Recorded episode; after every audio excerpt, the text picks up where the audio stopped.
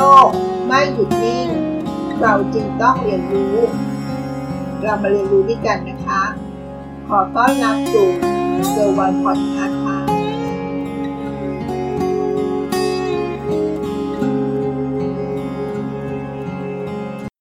สวัสดีค่ะ ยินดีต้อนรับสู่เกอร์วันพอดแคสต์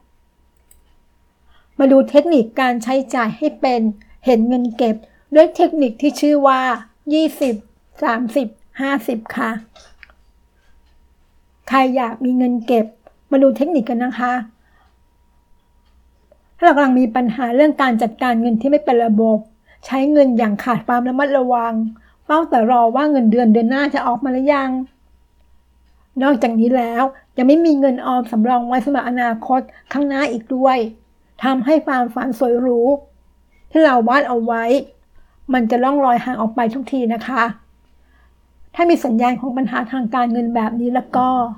ต้องรีบหาวิธีการแก้ไข ด้วยการมีระบบการจัดการการเงินที่ดีก่อนนะคะ อันดับแรกก็คือการตั้งเป้าหมายค่ะ เป้าหมายการออมเป็นสิ่งสำคัญนะคะ อย่างน้อย10%ของรายได้ ถ้าหากเราสามารถเก็บเงินออมได้มากกว่านี้ ก็สามารถเพิ่มสัดส่วนของการออมเป็น 20%ของรายได้ ยิ่งออมมากก็ยิ่งดีนะคะ จะได้เป็นไปตามเป้าหมายที่เราได้วางเอาไว้ และข้อสำคัญอีกอย่างก็คือ การลดค่าใช้จ่ายค่ะ ถ้าเราสามารถที่จะเก็บออมเงินได้เพิ่มขึ้น ควบคุมกับการลดรายจ่ายได้ด้วย แบบนี้เป้าหมายการออมของเราก็จะใกล้ความจริงเร็วขึ้นนะคะ เรียกว่าพลังของเงินออม มันจะมีมากขึ้นค่ะ วัยรุ่นก็สามารถเก็บเงินได้นะคะ แต่ต้องมีการวางแผนการใช้จ่ายที่ดี และมีวินัยในการออมอย่างต่อเนื่องค่ะ ในบทความเนี่ยเขามีการแนะนำเทคนิคง่ายๆ ในการเก็บเงินก้อนแรก เป็นฉบับของการบริหารเงินแบบ 20 50 30 ค่ะ มาดูนะคะว่าสูตร 20 50 30 นี้ มีสัดส่วนการเก็บออมยังไง สมมุตินะคะว่า ถ้าเรามีเงินเดือน 15,000 บาท พอเงินเดือนออกปุ๊บ ก็ให้แบ่งเงินออกเป็น 3 ส่วนนะคะ ส่วนแรกหักเงินออมไปเลยค่ะ 20%สำหรับไว้ยามฉุกเฉิน และลงทุนในอนาคตนะคะ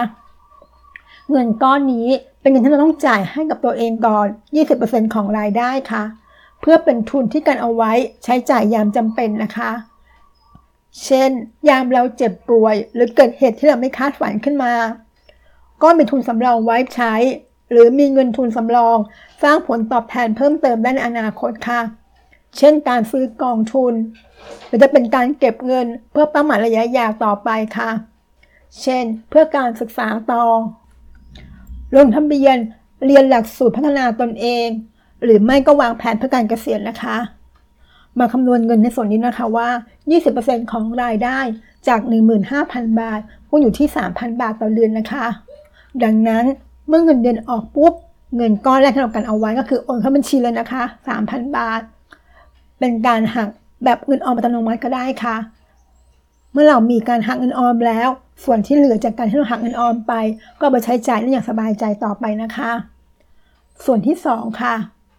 ส่วนที่ 2 นี้คือเงินเพื่อความสุขส่วนตัวนะคะ 30%ค่ะ เงินก้อนนี้เอาไว้ใช้จ่ายเพื่อความสุขเล็กๆน้อยๆของตัวเราค่ะ เป็นกำลังใจให้กับตัวเราเองนะคะ เช่น การไปเที่ยว การกินบุฟเฟ่การทำสีผม การซื้อรองเท้าที่เราชอบชอบ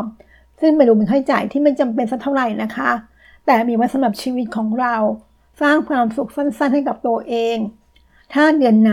เรามีเหตุต้องใช้จ่ายเรื่องฉุกเฉินเพิ่มมากขึ้น เงินก้อนนี้ ก็อาจต้องลดลงนะคะ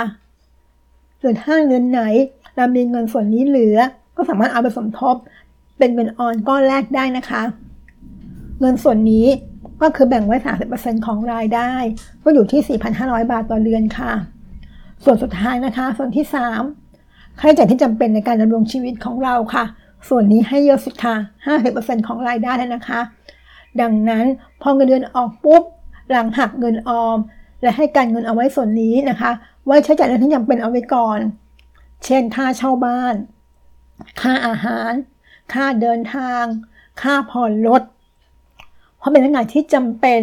และหลีกเลี่ยงไม่ได้นะคะ เราควรแบ่งส่วนค่าใช้จ่ายส่วนนี้ เยอะหน่อยนะคะ อยู่ที่ 50%ของเงินเดือนค่ะ เมื่อคำนวณแล้วจากรายได้1 5ื่นค่าใช้จ่ายก้อนอยู่ที่ 7,500 บาทต่อเดือนนะคะ นั่นก็คือหลักการบริหารเงิน 3 ส่วน 20 30 50 ค่ะ หลักการที่เขาบอกมานี้เป็นแค่คำแนะนำเบื้องต้นเท่านั้นนะคะ เราสามารถมีแนวทางในการจัดการเงินนี้ได้อย่างมีระบบตามความจำเป็น เพื่อให้มีเงินออมสำหรับอนาคตเพียงพอนะคะ และข้อสำคัญจะต้องมีเงินไว้ใช้จ่ายเพื่อความสำเร็จในปัจจุบันของเราด้วยค่ะ ซึ่งเราสามารถปรับเปลี่ยนสถานการณ์ของเราได้ตลอดเวลานะคะ แต่ต้องไม่เพลิดเพลินกับความสุขในปัจจุบันมากเกินไปค่ะ จนลืมการวางแผนเพื่อความมั่นคงในอนาคตของเราด้วยนะคะนั่นก็คือหลักการบริหารการเก็บออมเงิน 20 30 50 ค่ะ ขอบคุณที่ฟังเกอร์วันพอดแคสต์ สวัสดีค่ะ ติดตามเกอร์วันพอดคาสต์ได้ที่เฟซบุ๊กยูทูบแองเกอร์บอดคาสต์